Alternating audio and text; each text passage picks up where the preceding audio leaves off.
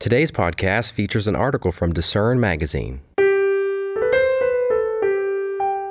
God is not the author of confusion. We live in a world where confusion reigns. Where does it come from? How can we escape the confusion? And how will it finally be overcome?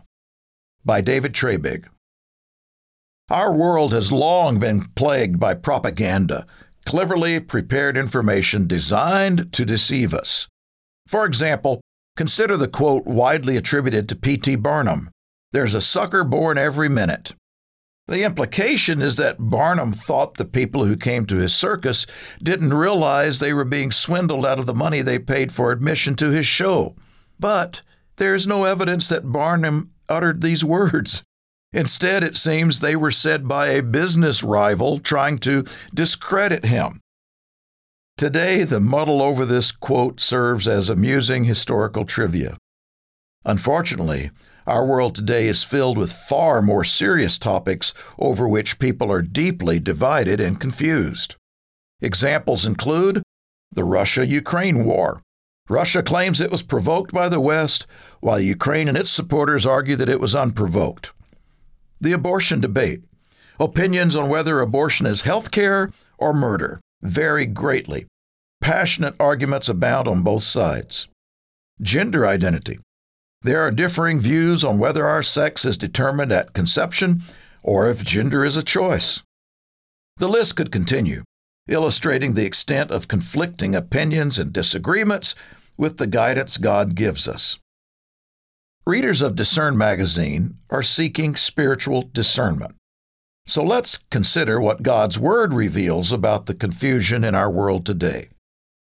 The first thing we can note is that God is not responsible for the confusion in our world today. Paul made this clear when he wrote, For God is not the author of confusion, but of peace, as in all the churches of the saints, in 1 Corinthians 14:13. So where does confusion come from? Well, to answer this question, let's go back to the beginning. When God first created our world, it was filled with order, harmony, peace, and stability. He didn't create it for chaos, but formed it to be inhabited, according to Isaiah 45:18 in the International Standard Version. The book of Job explains that when God laid the foundations of the earth, the angelic host sang and shouted for joy. Our planet had an amazing start. But something damaged God's perfect creation. By the time God was ready to create humans, the earth had become, as Genesis 1 2 describes, without form and void, and darkness was on the face of the deep. God then spent six days reordering and refashioning the earth in preparation for mankind, the pinnacle of his creation. What caused all the confusion? The Bible points to a spirit being called Satan, who has repeatedly lied and distorted the truth. He is the source of confusion and uses it to deceive others. Originally, Satan was a high ranking angel in God's service, but he rebelled and led a third of the angels in a failed war against God. Comparing scriptures in Isaiah, Ezekiel, and Luke, we can confirm Revelation's description in Revelation 12 that Satan's tail drew a third of the stars, and war broke out in heaven. Michael and his angels fought with the dragon, and the dragon and his angels fought, but they did not prevail, nor was a place found for them in heaven any longer.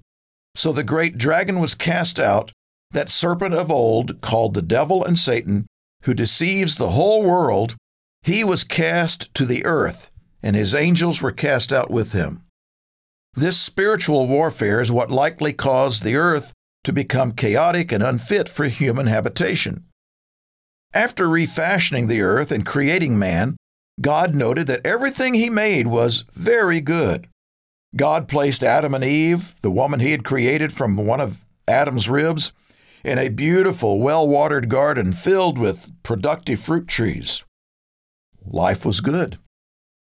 But then Satan the devil entered the scene, appearing as a snake. Satan created so much confusion in Eve's mind that he deceived her and coaxed her into disobeying God's command not to eat the fruit of a specific tree in the garden. Because of this, Jesus referred to Satan as a murderer and a liar from the beginning. Satan confused Eve by telling her that she would not die, as God had said, if she ate the fruit of the forbidden tree. Expanding on his lie, Satan accused God of holding Eve back from her potential and told her that if she ate of the forbidden tree, she would be like God, knowing good and evil. Not perceiving that Satan was lying to her, Eve examined the fruit and determined that it looked perfectly fine. She then ate some and shared it with her husband Adam. The consequences of Adam and Eve's disobedience were significant. To Eve, God said, In pain you shall bring forth children. Adam's punishment was that the ground was cursed and that he would have to work much harder to get it to produce food. The most severe punishment for Adam and Eve was that they would die and return to the dust from which they had come. They were banished from the garden and denied access to the tree of life, representing eternal life. This account of Adam and Eve's sin is a pivotal event in the story of human confusion. Sadly, Satan's efforts to confuse mankind have never abated since that fateful day in the garden. The first mention of Satan in the Bible, the prelude to his deception of Eve, states that in Genesis 3 1, he was more cunning than any beast of the field which the Lord God had made. The word cunning is derived from arum, meaning subtle, shrewd, crafty, sly. Unfortunately, Satan never stopped using this character trait for evil in his ongoing efforts to confuse humans and get them to reject God. The book of Job documents Satan's cruel persecution of Job, a blameless man who feared God. Later, he incited King David to take a census of Israel. But Satan's deceitful activities are not limited to Old Testament times. In fact, his influence has reached everyone. John states the whole world lies under the sway of the wicked one. And Revelation 12:9 says that serpent of old, called the devil and Satan, deceives the whole world.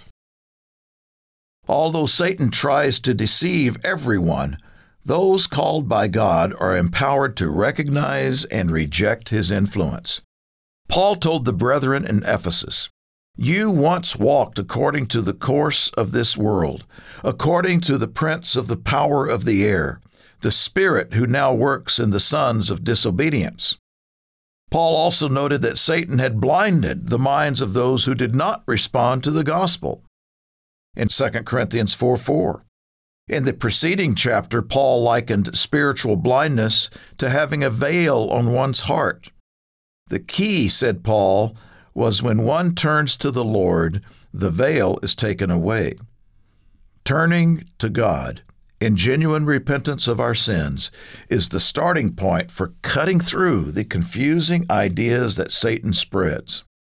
Seeking God with our whole hearts and studying His Word gives us the clarity we need to sort through the confusion Satan disseminates. Although the number of people who are currently able to perceive and resist Satan's influence is relatively small, a time is coming when the entire world will live in peace without the constant confusion caused by this malignant spirit. The Day of Atonement, one of God's annual holy days, pictures how this world without confusion will come about. After Jesus returns to establish the kingdom of God on earth, pictured by the preceding holy day, the Feast of Trumpets, the Day of Atonement represents the restraining of Satan from his nefarious activity. Here's how the book of Revelation describes this upcoming event.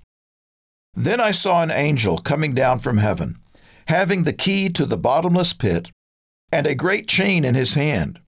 He laid hold of the dragon, that serpent of old, who is the devil and Satan, and bound him for a thousand years. And he cast him into the bottomless pit, and shut him up, and set a seal on him, so that he should deceive the nations no more till the thousand years were finished. That's in Revelation 20, verses 1 through 3. Once bound, Satan will no longer be able to sow confusion in people's minds. The world will then experience a time of peace and clarity. Thanks for listening. For more information from today's featured article, visit lifehopeandtruth.com.